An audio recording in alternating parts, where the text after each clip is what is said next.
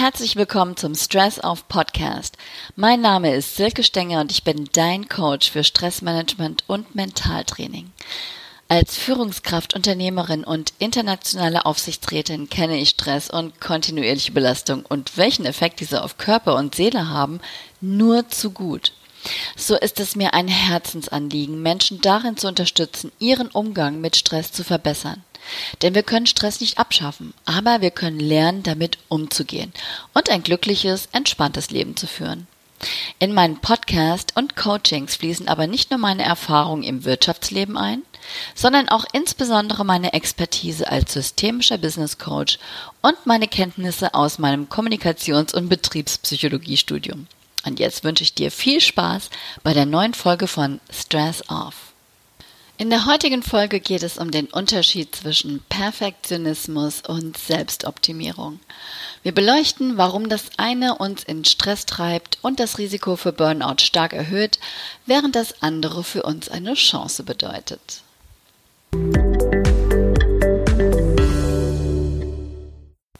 Ich kann mich noch genau daran erinnern, dass ich insbesondere bei Bewerbungsgesprächen ganz früher ähm, wenn man seine Stärken und Schwächen angeben sollte, immer meinen Perfektionismus als Stärke angegeben habe. Das habe ich tatsächlich noch geglaubt. Einige Jahrzehnte und viel Lehrgeld später weiß ich, Perfektionismus führt uns direkt in die Stressfalle. Er macht unser Leben angestrengt, angstbesessen und ruhelos. Perfektionismus ist keine Stärke, er ist eine Schwäche. Und warum das so ist, das schauen wir uns jetzt mal an.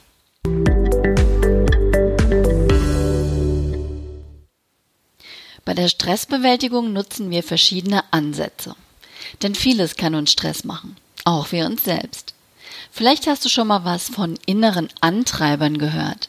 Das ist zum Beispiel unsere Motivation, warum wir Dinge tun.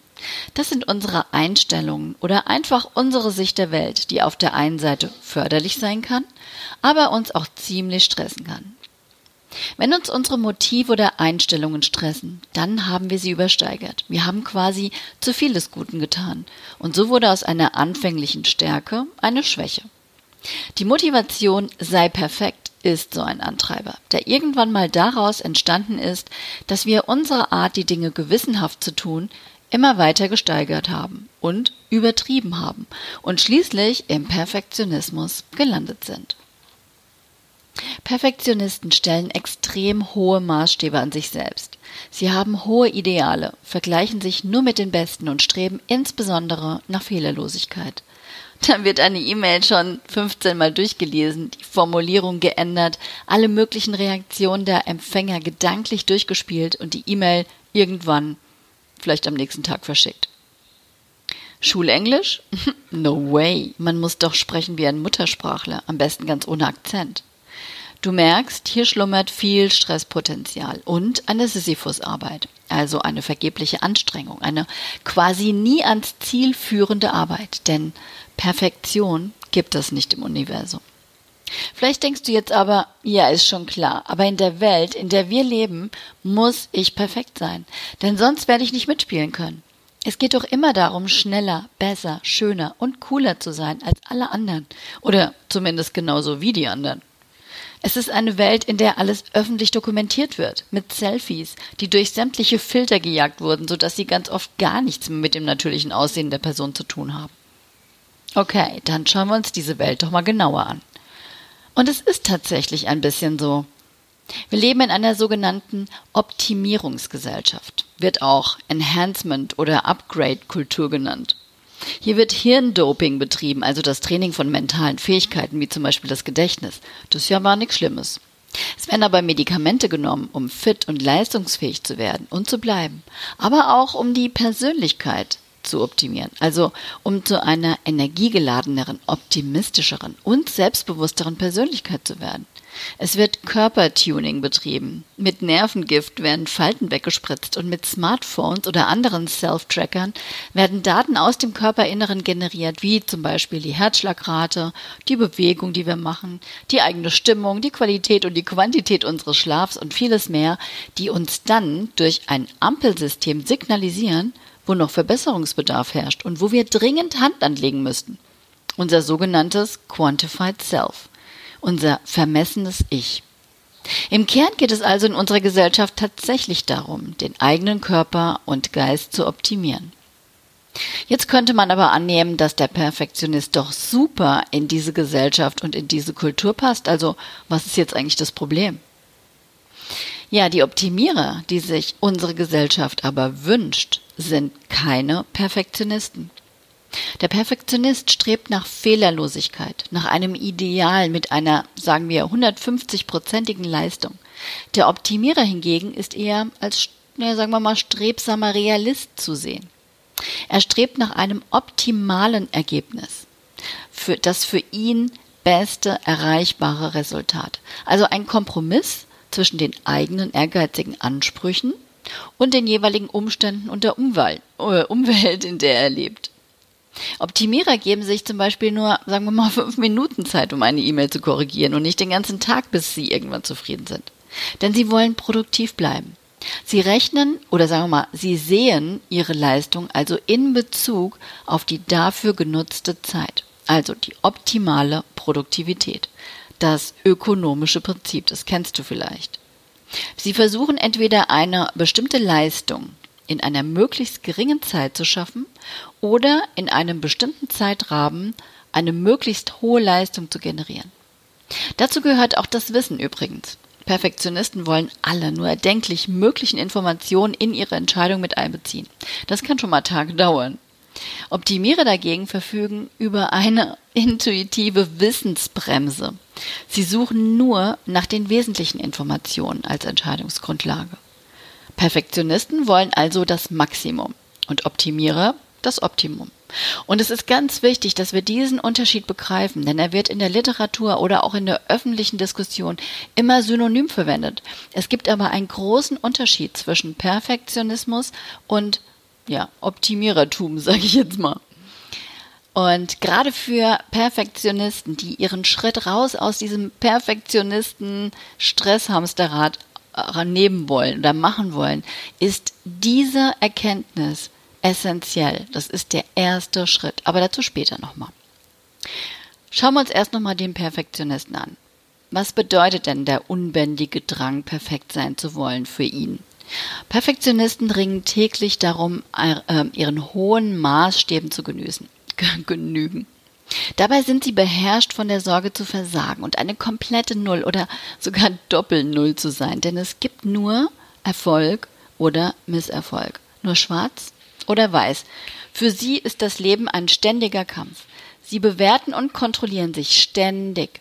Sie beuten sich selbst aus, schieben aus Angst vor Fehlern Aufgaben zu lange auf, fühlen sich nie gut genug, planen alles ganz genau. Kein Platz für Spontanität. Sie freuen sich nicht wirklich und wenn dann nur kurz über Erfolge, denn zufrieden sind sie selten. Die neue Aufgabe wartet ja bereits. Sie fühlen sich sogar peinlich berührt, wenn sie ihren hohen Erwartungen nicht entsprechen und zweifeln sofort an sich selbst. Ihr Selbstwert ist stark an ihren Erfolg geknüpft. Stress kann, wie wir uns vorstellen können, bei ihnen sehr schnell chronisch werden. Und das Risiko, ein Burnout zu erleiden, ist sehr, sehr hoch.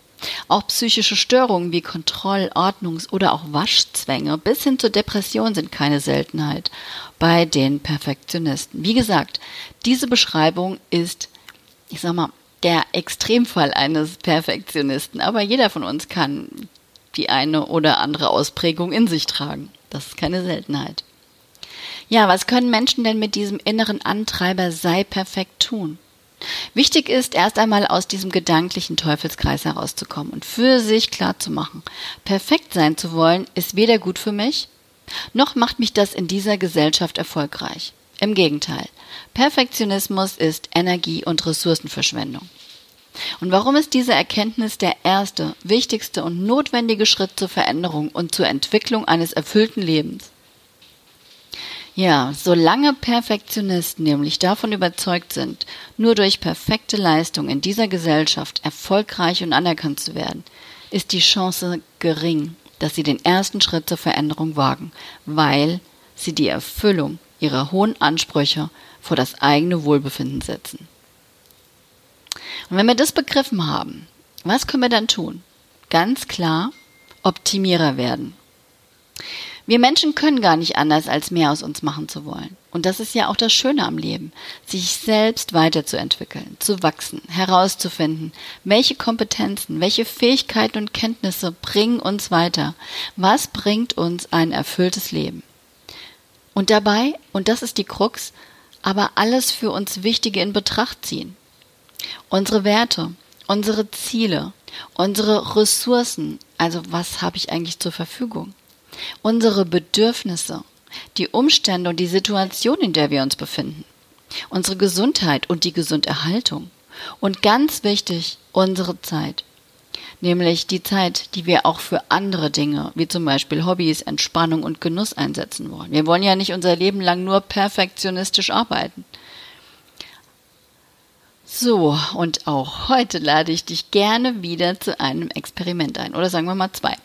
Wenn du eine Perfektionistin oder ein Perfektionist bist oder Anteile davon in dir entdeckt hast, und ich denke, dass jeder von uns irgendwo einen kleinen Perfektionisten in sich hat. Experiment 1. Setze dir ein Zeitlimit für bestimmte Aufgaben. Wenn wir bei dem Beispiel der E-Mail bleiben, zum Beispiel, du musst eine E-Mail schreiben an einen wichtigen Kunden oder sie ist in Chinesisch, Japanisch oder äh, Französisch oder was auch immer geschrieben, dann setze dir ein Zeitlimit.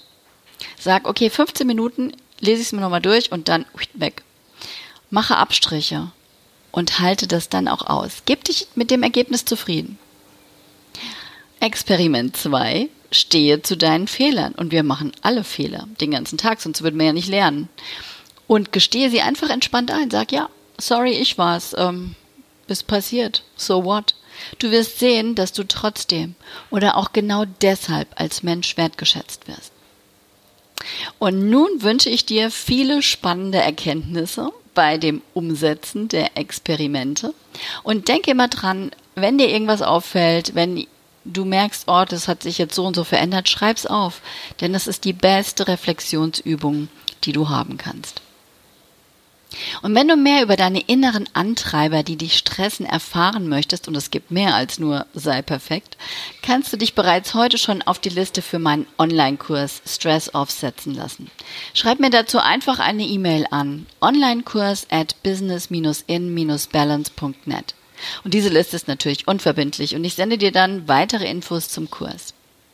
Ich freue mich so sehr, dass mein Stress Off Online-Kurs in Kürze endlich an den Start gehen wird.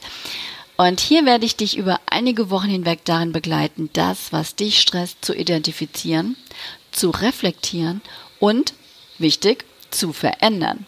Du bekommst von mir Tools und Werkzeuge an die Hand und ich helfe dir, sie effektiv in deinen Alltag zu integrieren und umzusetzen. Du bekommst ein umfangreiches Workbook und verschiedene Entspannungsaudios, die dich auch dabei unterstützen.